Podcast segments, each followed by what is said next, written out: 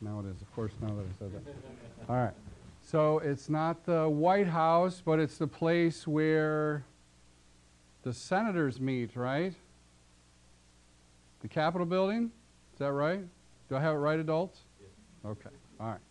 So that's the Capitol building. So that's kind of a symbol of our government's authority and power, right? Um, so that kind of represents our government. Today we're going to be talking about power and how power is used and established back in the kingdom of Israel um, at the beginning of Solomon's reign. But for our country, that's our symbol of power. And now we know as we read Romans 13 that God has established authorities, God has established the powers that be. And especially in this day and age, there's many times where we're frustrated with the people that are in power because their views, their understanding of the world, their uh, rejection of God's word and biblical principles. So it's many times very frustrating. But we're told in Romans 13 that ultimately, even if these le- leaders are disobedient, they are still placed in positions of authority that we have to respect. Now, if they were to command us to do things contrary to what God has said, like we see in the New Testament, we need to obey God rather than man. But for the most part, especially in our country, we're allowed the freedoms to worship and serve the Lord, and those don't often come into conflict. But we're going to see here an example in 1 Kings chapter 2 of a transition of power here uh, from David to Solomon. We saw the starting of that last week in chapter 1, and we're going to see how that officially changes over in chapter 2. So let's go ahead and read uh, the first nine, uh, first, uh, nine verses of 2 Kings 2 before we pray and dive into it in more detail. So let's look at uh, 1 Kings 2, verses 1 through 9. It says, As David's time to die drew near, he charged Solomon his son, saying, I am going the way of all the earth. Be strong, therefore, and show yourself a man Keep the charge of the Lord your God to walk in his ways, to keep his statutes, his commandments, his ordinances, and his testimonies, according to what is written in the law of Moses, uh, that you may succeed in all that you do and wherever you turn, so that the Lord may carry out his promise, which he spoke concerning me, saying, If your sons are careful of their way to walk before me in truth with all their heart and with all their soul, you shall not lack a man on the throne of Israel. Now you also know what Joab the son of Zeruiah did to me, what he did to the two commanders of the armies of Israel, to Abner the son of Ner, and to Amasa the son of Jether, whom he killed, who he also shed the blood of war in peace. And he put on the blood of war on his belt about his waist and on his sandals on his feet. So act according to your wisdom, and do not let his gray hair go down to Sheol in peace, but show kindness to the sons of Barzillai the Gileadite, and let them be among those who eat at your table, for they assisted me when I fled from Absalom your brother. Behold, there is with you Shimei, the son of Gera, the Benjamite of Bahurim. Now it was he who cursed me with a violent curse on the day I went to Mahanaim but when he came to me at the Jordan, I swore to him by the Lord, saying, I will not put you to death with the sword. Now therefore do not let him go unpunished, for you are a wise man, and you will know what you ought to do to him, and you will bring his gray hair down to Sheol with blood.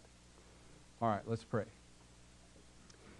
Heavenly Father, we thank you that you are in control. We thank you that you have revealed these things in your word that happened in history that we may learn from them, that we may be changed, that we may be better because of them. Some, some things we read, Father, are hard at times to put into uh, application in our day. We just pray for your wisdom, your guidance in doing that, and may we be encouraged about your power and authority and how you rule. and that we would learn from it and be able to make application to our day. And we ask these things in Jesus' name. Amen. All right, so we start off verse 1 there. We saw the setting, right? We saw the setting, what's going on here in chapter 2. We see that David is on the brink of death. David has been king in Israel. He has been overall a good king. He was not a perfect king. He did disobey in that matter of uh, Bathsheba and Uriah. Um, and there was a time where he numbered the people in a way that uh, God was not pleased with. But overall, David's been a loyal, faithful king to the Lord, other than those things, and is an example. And now things are going to transition to Solomon. But we see he's at the time of his death here. So we see Sol- uh, Solomon listening to David because there's going to be a, a, a, challenge from David on what Solomon is to do. And uh, David is giving Solomon some advice and uh, suggestions on what to do. That'd be helpful for us to understand how the rest of the chapter plays out. So we see in verses 2 through 9 this charge from David. And the first thing we see in verse 2 is he says that he should um, show himself a man and be strong. Be strong. This reminds me of what we read about the Lord challenging Joshua after taking over for Moses. Remember, the Lord told him, we see in chapter 1 of Joshua, be strong, be of good courage, um, for I'm with you, just like I was with Moses, I'm going to be with you. So be strong. Same kind of thing here. David uh, is encouraging him. This, this phrase as well, uh, be, be a man, uh, show yourself a man, uh, it, it also was used at times in battle situations where the men are encouraging each other to be strong as men as they go into battle. So David is challenging Solomon that you've got a tough job. You're going to have to encounter some difficult things and you need to be up to that challenge. So he starts off by encouraging him to be a firm leader in very similar language to what we see God encouraging Joshua with. Um, but we also see the key to his success. The key to his success, and we're going to see tonight, I, I, I think basically two concepts we should see in this chapter to help us apply it to our day. The first of which is the internal requirement, or what we as individuals need to do to be successful in whatever role we have. And certainly as a corporate body, as a church, um, there's a need to obey the Lord as first and foremost. And I would apply this as well to our country. Even though we're not the nation of Israel, we're not a replacement for Israel, but for any country to expect God's blessing and success ultimately, obedience to the Lord is necessary. And we'll may get into a little bit more later, but I think this is especially important in our country to realize today. I, we have had a lot of success economically and, and, and warfare. We've been largely protected from major warfare. We did have the 9 11 incidents and we've had some local terrorist things happen, but for the most part, we've been protected from warfare and things like that. But we shouldn't think it's just because of capitalism or um, just having economic success, that that's been why, or just simply because we're isolated, being a separate island, if you will, North America separated off from Europe and Asia. Ultimately, we should recognize this country has been founded upon religious principles and has been largely a Christian nation for most of its existence. And that is what we should attribute that success and that to. Um, but we see that slipping away in our day, don't we? We see a great change that's taking place, and now the vast majority do not consider themselves Christian, or if they consider themselves Christians, it's a very different kind of Christian than has been historically too. True. But look with me at verse 3, how David expands on obeying the Lord. He says in verse 3, Keep the charge of the Lord your God to walk. And notice, uh, David uh, we believe, wrote Psalm 119.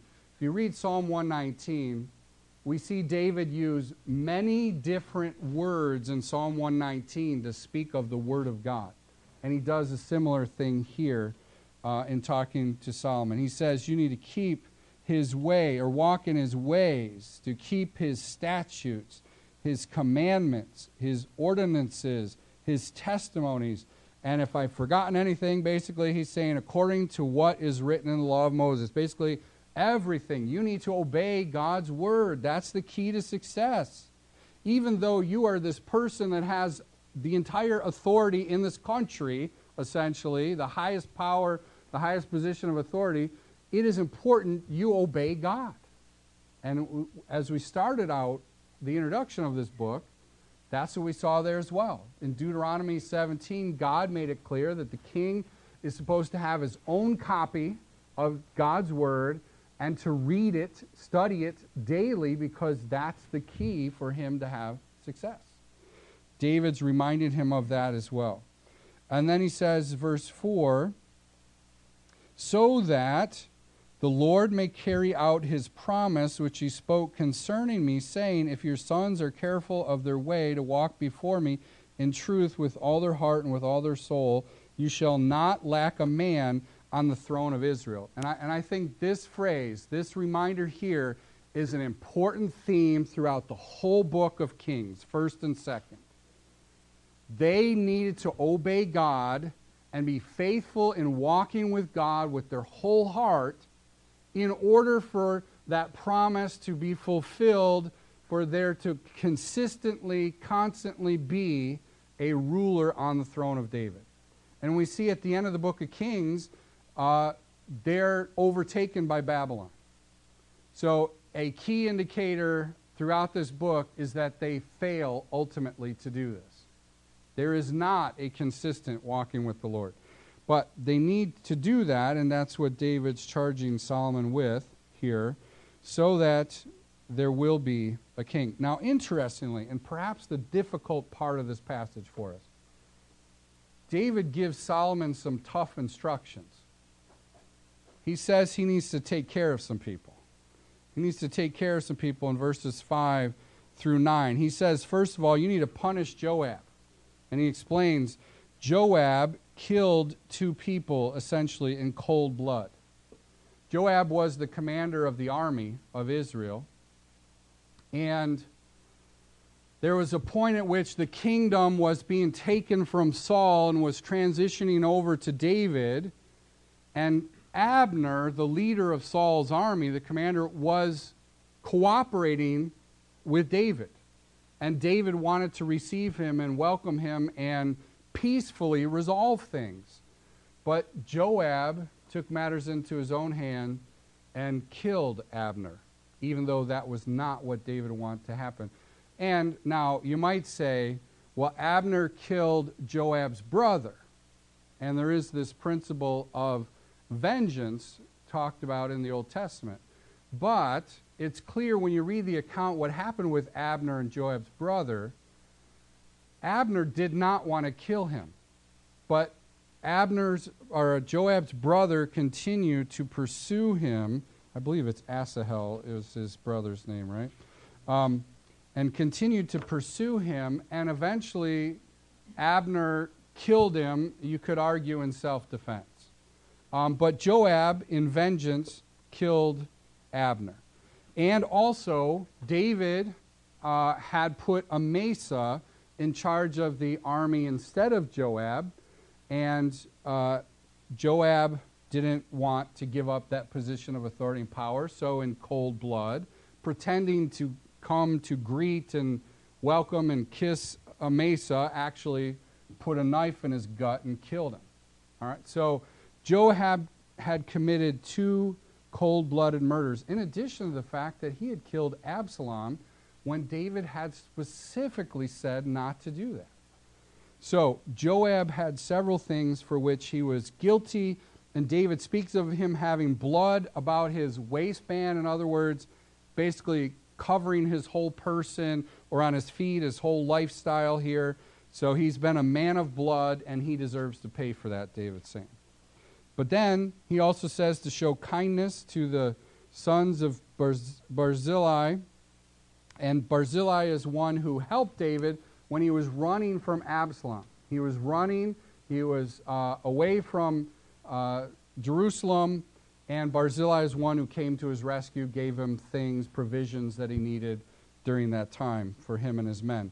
So David says to, to that uh, family that you're to treat kindly, let them eat at your table. In other words, provide for them and, and show kindness to them for the kindness that they had shown to David. And then he also mentions Shimei. Shimei, when David was fleeing from Absalom, had cursed David, and uh, David's basically calling for his uh, punishment as well. Now, again, that may be one you, you question what, what's the problem there. David said he wouldn't kill him, uh, as he mentions there, he vowed it, but why would he be worthy of death? Well, um, there's a couple reasons you could argue this. Number one, uh, and maybe the more remote, Shimei was a Benjamite, as it tells us. And there may have been some indication that he was rejecting David's claim of the throne because he stole it away from Saul. So there could be this undercurrent of rebellion and rejection of David's leadership and rightful rule on the throne. Um, but also, Exodus 22 28 talks about not cursing, or it forbids cursing an Israelite leader. So, cursing the king would be a considered a capital offense. Uh, but because of the things David was going through at that time, he chose to have mercy on him and not take his life. But he suggests that Solomon should. So, a, a couple a couple things to think about. I know it's kind of tough. How do we apply some of this warfare stuff to our day? Well, I just uh, encourage you with a couple thoughts. Number one, as we already talked about, obedience is the key for us as individual believers as well as a church as a corporate body. Obedience is key. That's what uh, David starts with, saying obedience is key. As a church, obedience is important. We observed and obeyed one of the commandments of the Lord this morning in observing the Lord's table. That was done in obedience to what the Lord has said. So there's an important to, importance to be obedient.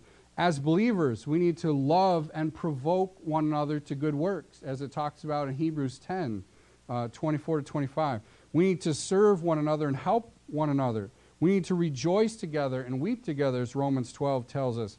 We need to also confess our faults to one another, as James 5:16 tells us. We need to love one another with brotherly affection, as we see in Romans 12:10. And we also need to go and make disciples of all nations as we're told in Matthew 28. There are many things we need to obey the Lord in, we need to corporately obey together that God has instructed us, and that's the key to having success. But as I mentioned, I think we also need to uh, beware that our country's success depends on obedience to the Lord as well. And we should attribute blessing for obedience uh, that we've had success and peace for so long. But as our country slips away, not that we should just live in fear, but we should recognize there may be consequences and uh, things that happen uh, that hopefully, and we should pray that the Lord will turn the hearts of the people of our country back to the Lord. Um, and maybe that some of these difficult things that happen will uh, point people back to the Lord. But we see here in verse 10, we see that there's going to be now a transition. The transition because David dies. We see in verse 10, it says, David slept with his fathers and was buried in the city of David. And it tells us in verse 11 that David reigned over Israel 40 years. Seven years he reigned in Hebron and 33 in Jerusalem. So the fact that he ruled, ruled 40 years is a, a sign of his success as king. He had a long reign. And we'll see some of these kings that we go through the book, their, their reign is very short. Um, many of which you'll read, they did something and then they slept with their fathers and it, and it was basically over, right? Um, but David had a long reign and rule because he was uh, a man after God's own heart and a good ruler.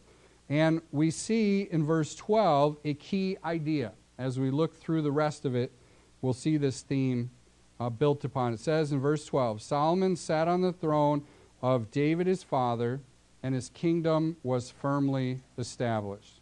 So we see the kingdom is firmly established in Solomon's hand. And we're going to see that play out. Now, I've got four, let's see, one, two, three, four major people that or Solomon has to deal with, and we won't dive into all the details of what happens here, but we basically are going to see these threats to his power as a legitimate king in Israel are going to be dealt with. So, first of all, Adonijah. Now, if we start reading 13 to 18, what we'll see is Adonijah, who was the one in chapter 1, that's the brother of Solomon. He is the older brother of Solomon. And he is then going to ask for Abishag. You see, there was this beautiful woman found, they talk about at the beginning of chapter 1, to take care of, to be the nurse for David in his old age. And uh, uh, this, this woman was one of the women in the kingdom. And Adonijah basically goes to Bathsheba, Solomon's mother, and says, Can you ask for, for this woman to be my wife from, from Solomon? I know Solomon will listen to you, he won't listen to me, but um, can you go ask him? So let, let's read. Uh, I want to get down to verse 15 because there's a key thought there. He says, Now Adonijah, the son of Haggith, came to Bathsheba, the mother of Solomon, and she said, Do you come peacefully? And he said, Peacefully. Uh, then he said, I have something to say to you. And she said, Speak. So he said, You know that the kingdom was mine, and that all Israel expected me to be king. However, the kingdom has turned about and become my brother's, for it was his from the Lord. Now, I'm making one request, don't refuse me. And she said, Speak. Then he said, Please uh, speak to Solomon the king, for he will not refuse you, that he may give me Abishag the Shunammite as a wife. And Bathsheba said, Very well, I'll speak to the king for you. Now, notice his attitude there. What does he say?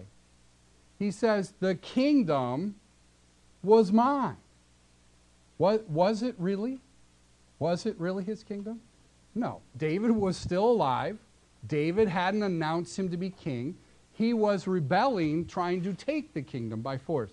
And we see at the end of chapter 1 that he basically had repented of that and was clinging to the horns of the altar um, that he didn't want to be killed, asking for mercy. Solomon had him brought, and he basically swore that you know he'd be loyal, and uh, and uh, Solomon sent him home and didn't kill him.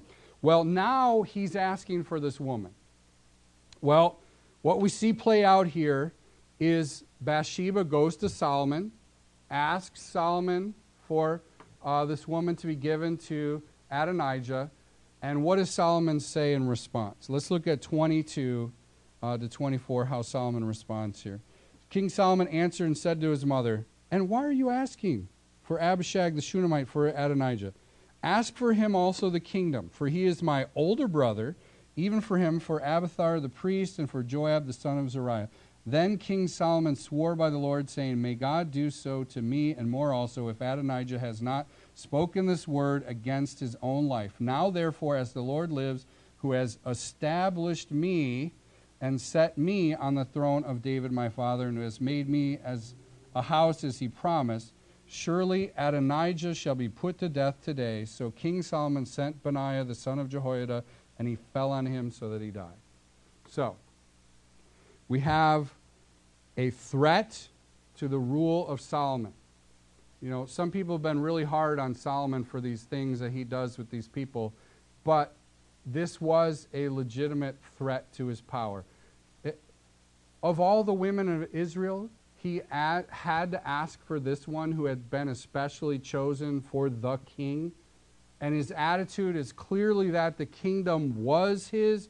This suggests he is rebelling and he's looking for another way to try to subdue the kingdom to get it back. And so Solomon deals with them and, re- and essentially removes him from earth. So let's look at verse 26. Solomon continues, even somebody who David didn't mention, but Solomon then goes to Abiathar the priest in verse 26 and says, uh, Go to Anathoth to your own field, for, for you deserve to die. But I will not put you to death at this time because you carried the ark of the Lord before David my father, and because you were afflicted in everything which my father was afflicted. So Solomon dimi- dismissed Abiathar from being priest to the Lord in order to fulfill the word of the Lord which he had spoken concerning the house of Eli in Shiloh. So Solomon removes this priest because he was one of the conspirators with Adonijah. So Solomon is removing all potential threats. So Adonijah is being removed from the priesthood here, and uh, therefore he can't have power to uh, conspire with people who would uh, be trying to take over power from Solomon. So he removes him. But we notice here it's a fulfillment of what God says about Eli. If you remember Eli, Eli had two wicked sons. Anyone remember their name? The wicked sons of Eli the priest? Phineas and Hophni, right. Uh, two, two wicked uh, priests, and they, uh, they were uh, killed in one day in battle, and the ark was captured. Remember, they had taken the ark out, and they were killed, and the ark was taken captive, and Eli died that same day.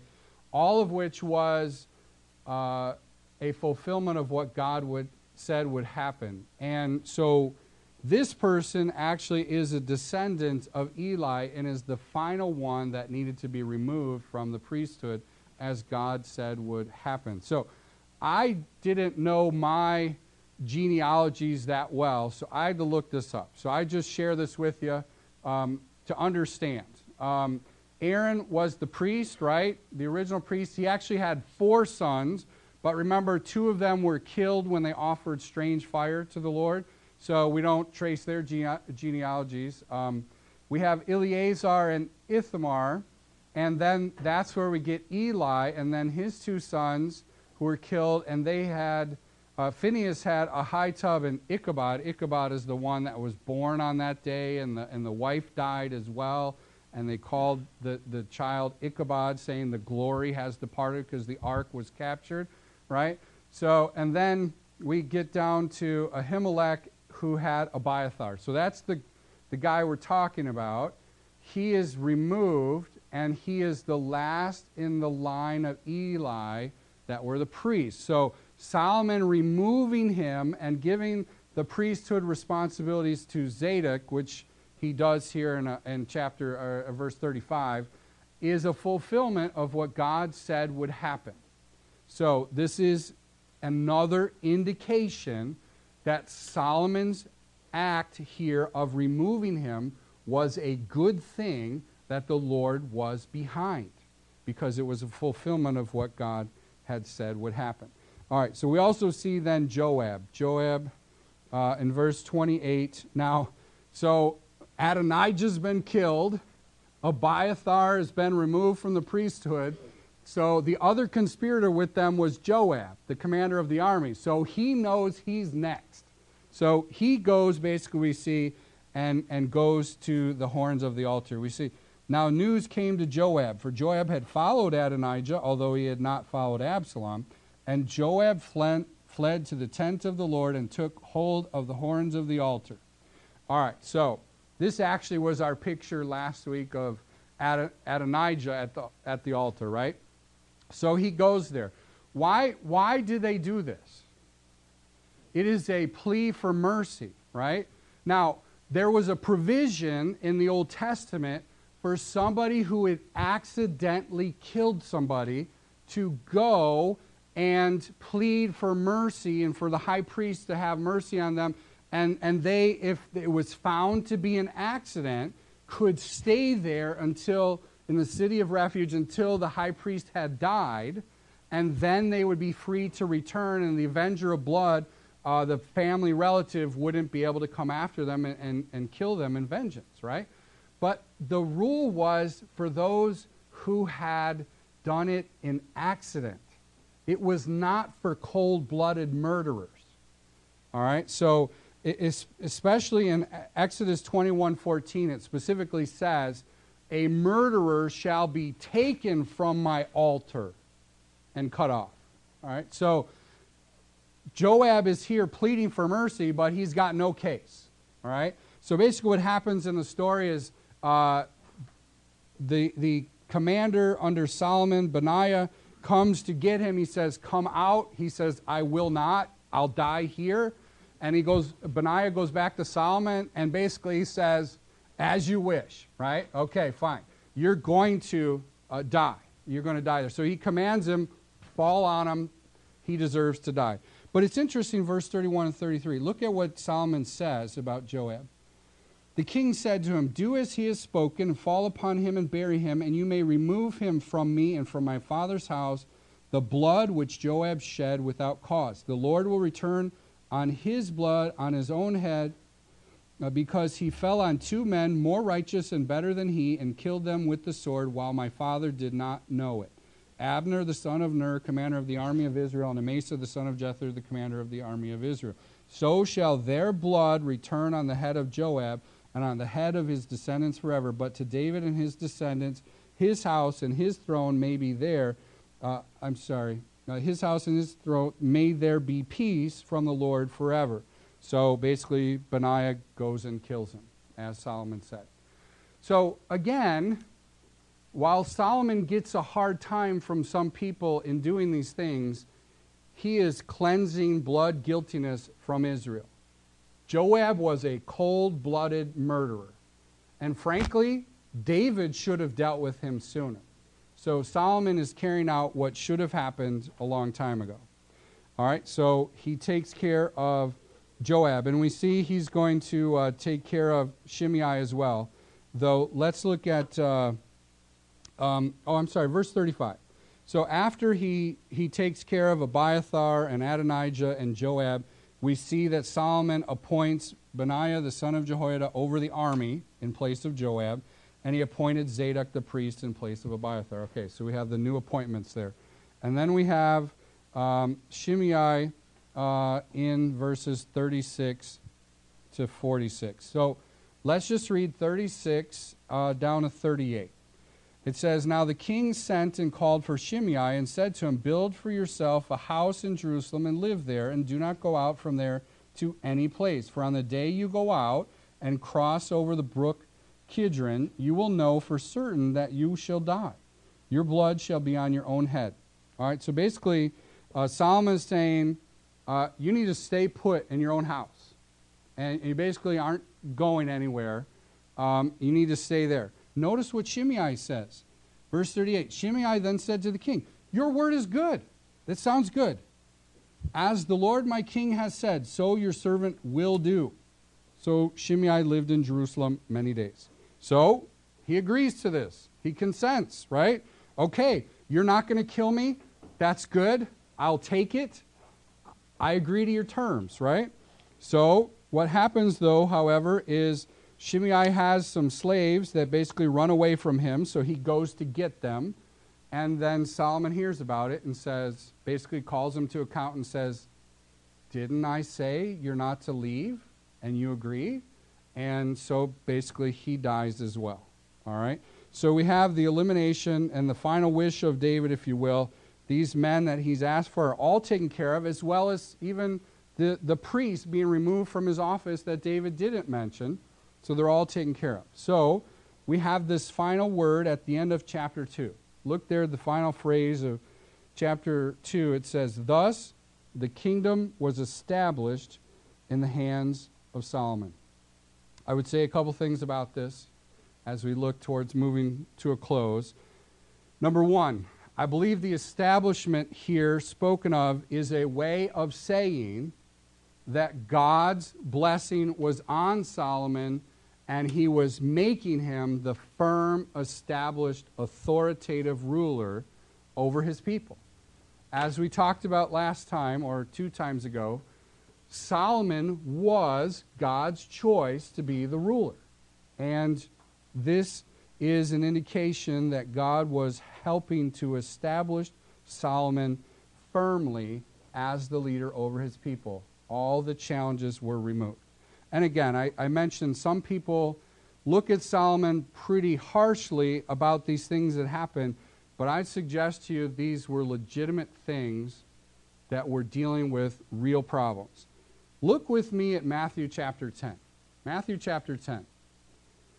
If you, if you understand that the ultimate fulfillment of what God is speaking of to David and saying, You will have a son who rules forever, the ultimate f- fulfillment of that is who? Jesus Christ, right? Well, let's look at what Jesus Christ is going to do to his enemies when he returns. Look at Matthew chapter 10. What is going to happen to the enemies of Christ when he returns? It's always bad when the preacher is the last one to get there. Uh, Matthew 10. All right, verses, I didn't tell you which verse, so 40, 40 to 43. Uh, he's been. Uh, I must have the wrong verse. Of course. 43. It's the parable of the tares. I'm not seeing it. Must be maybe 13? Yeah, sorry. See, Matthew 13. I guess I'm not the last one there. Uh, whatever I have to do to be the. Matthew 13, 40 says, Just as the tares are gathered up and burned with fire, so it shall be at the end of the age. The Son of Man will send forth his angels, and they will gather out of his kingdom all stumbling blocks and all who commit lawlessness, and will throw them into the furnace of fire. In that place there will be weeping and gnashing of teeth. Then the righteous will shine forth as the sun in the kingdom of their Father. He who has ears, let him hear. There is a constant battle of keeping God's people pure from the enemies of God. Now, in the end of the age, and at this time with Solomon, there was there's physical force used to deal with the enemies of God. We're in a period, we're in an age where that's not what we do. The weapons of our warfare are spiritual, right? Um, we're not living in a physical kingdom like they were then, or we will be later.